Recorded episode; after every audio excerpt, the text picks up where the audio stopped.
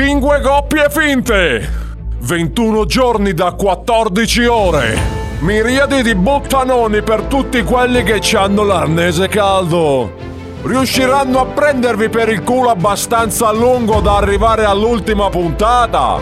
Temptation Aya! Temptation Aya! Più che un reality, un viaggio in un'aia!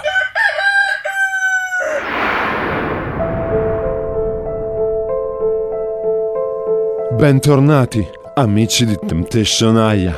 Siamo già arrivati a metà del nostro cammino e le ragazze non hanno ancora incominciato a fare le zozzarelle. Che cosa starà succedendo all'interno dell'isola? Un'estinzione di estrogeni?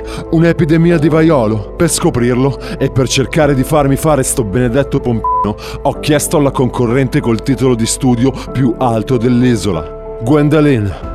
Gwendalina, come mai nessuna delle concorrenti ha iniziato a fare la zozzarella?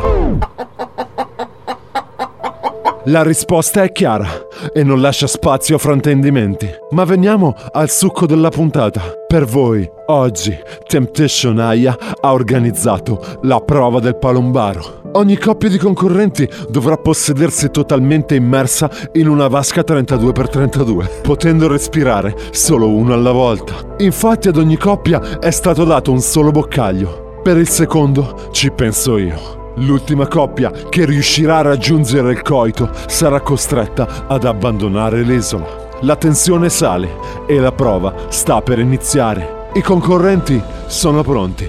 Oh, finito. Oh.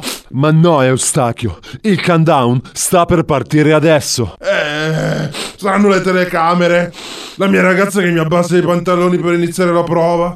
La tensione. Ma io ho già finito.